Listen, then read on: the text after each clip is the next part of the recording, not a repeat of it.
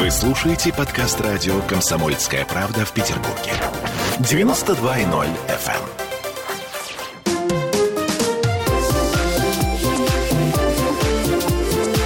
Открытая студия.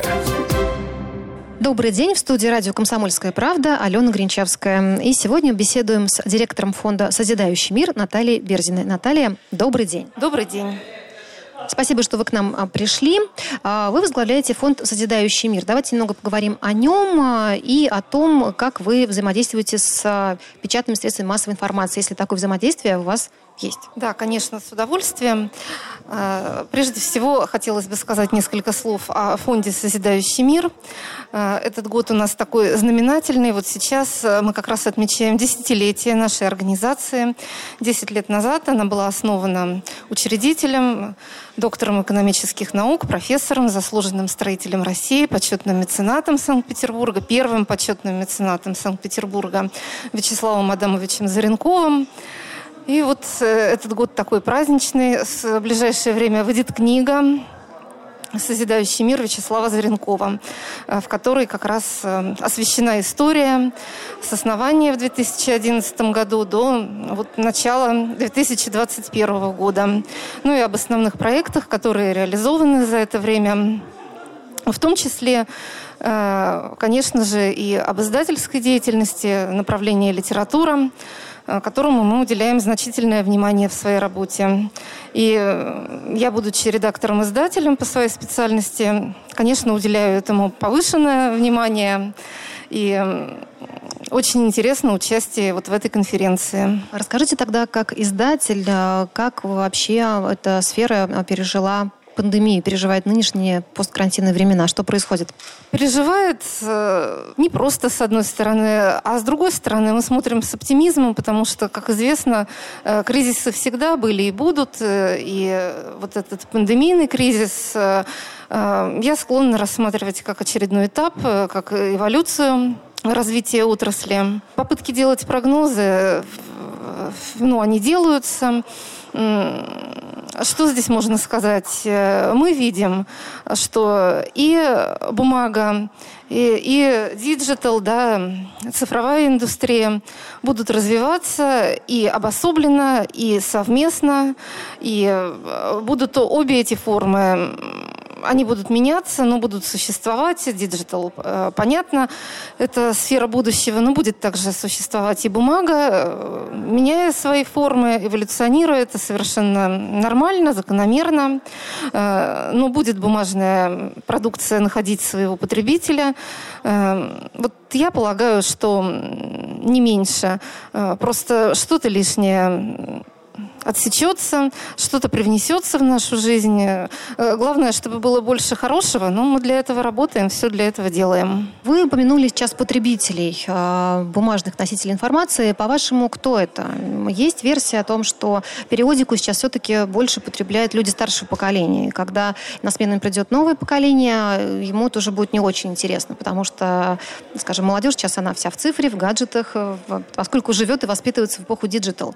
А что будет будет э, вообще вот с этой сферой, да, чуть позже? Совершенно верно отметили. На сегодняшний день, э, конечно же, основной процент потребителей э, бумажной продукции, полиграфии – это представители старшего поколения. Молодежь более восприимчива к digital, к современным технологиям.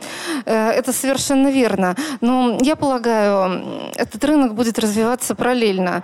И пройдет еще какое-то время, и потребитель э, вновь э, потребитель среднего возраста и молодого вновь повернется в сторону бумаги.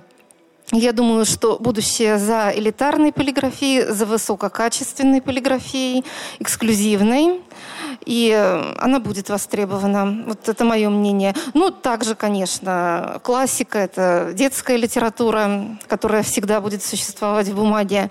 Э, это э, книги по искусству, художественные альбомы, безусловно. Ну, а что касается вот, массовой полиграфии, да, думаю, что здесь будущее за высококлассными технологиями, за элитарной печатной продукцией. Э, это будет своеобразным знаком качества, полагаю таким образом. Если сейчас мы взглянем на книжный рынок, а, известно, что обороты книжного рынка в любом случае, что бы ни случалось, кризис, пандемия и прочее, они все равно растут. Особенно, кстати, в пандемии, мне кажется, люди стали больше уделять внимание литературе и читать. Но популярность электронных книг также возрастает.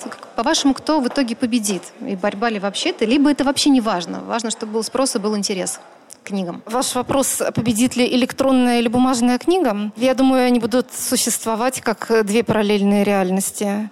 Э, и та, и другая сторона жизни востребованная.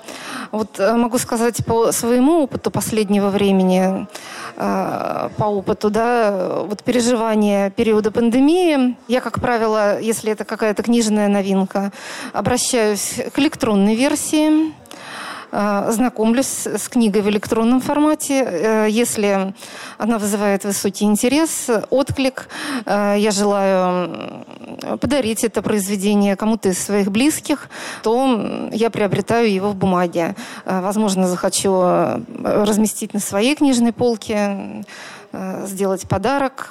Ну, уже вот, как правило, после ознакомления с электронной версией. Ну, за исключением, э, если это какой-то уже хорошо знакомый автор, э, классика. Э, понятно, что тогда выбор в пользу бумажной версии, он оправдан. И уже здесь смотришь на качество исполнения полиграфического, которое тоже вот сегодня бывает очень разным. И даже классику издают по-разному. И тоже здесь нужно понимание, знание книги, искусство книги, э, чтобы сделать правильный выбор, чтобы книга как подарок э, доставила радость и задержалась на, э, на книжной полке надолго. Хорошее уточнение про книжные полки. А, вот этот феномен домашних библиотек, он э, канет в лето, он идет в прошлое, по-вашему? Вот эти библиотеки, которые передавались там по наследству, копились долгое время. Э, такое ощущение, что у следующих поколений просто не будет необходимости вот в книжных шкафах. Нам сегодня один из гостей сказал, что книжных полок, в принципе, уже нигде даже и не купить. Мебельные фабрики этого, в принципе, не предлагают. Ваши прогнозы? Хороший вопрос, э, очень своевременный. Ошибся ваш знакомый. Книжные, э, книжную полки, книжные шкафы производят по-прежнему.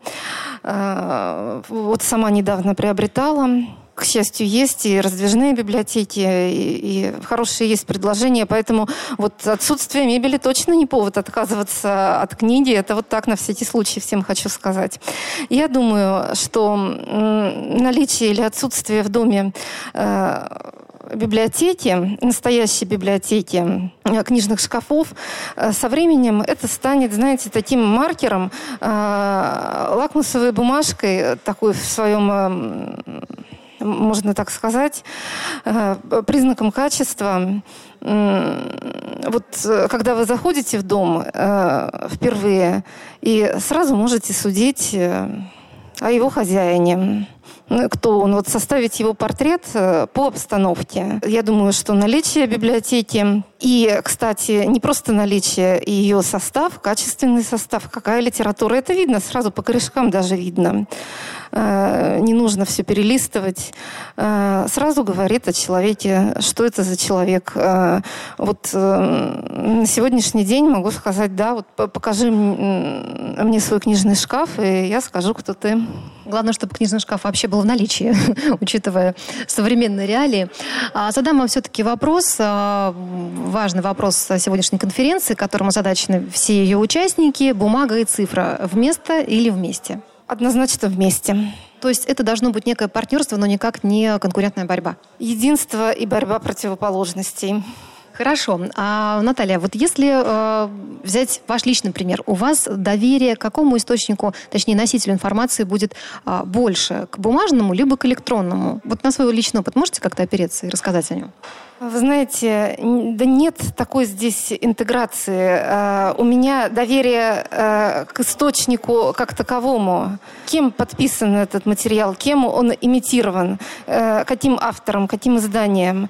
Если я знаю этого автора, я ему доверяю, вне зависимости от того, электронное это послание, месседж, или бумажное, или в форму бумаги оно облечено. Точно так же средства массовой информации. У меня есть определенный лимит доверия, ожидания от определенных СМИ. И не имеет значения, в бумаге или в цифре поступает определенный контент. Вот с этой точки зрения я верю автору, я верю организации, верю бренду. Расскажите коротко о тех книгах, которые выпускаются при вашем фонде. В течение 10 лет работы с гордостью могу сказать, э, что наш фонд э, выпустил несколько десятков книг различной тематики. Это и художественная литература, и научная, и научно-популярная, и э, детская литература. А, в последнее время мы значительное внимание уделяем поэзии, которую вот последние годы незаслуженно многие обходят своим вниманием.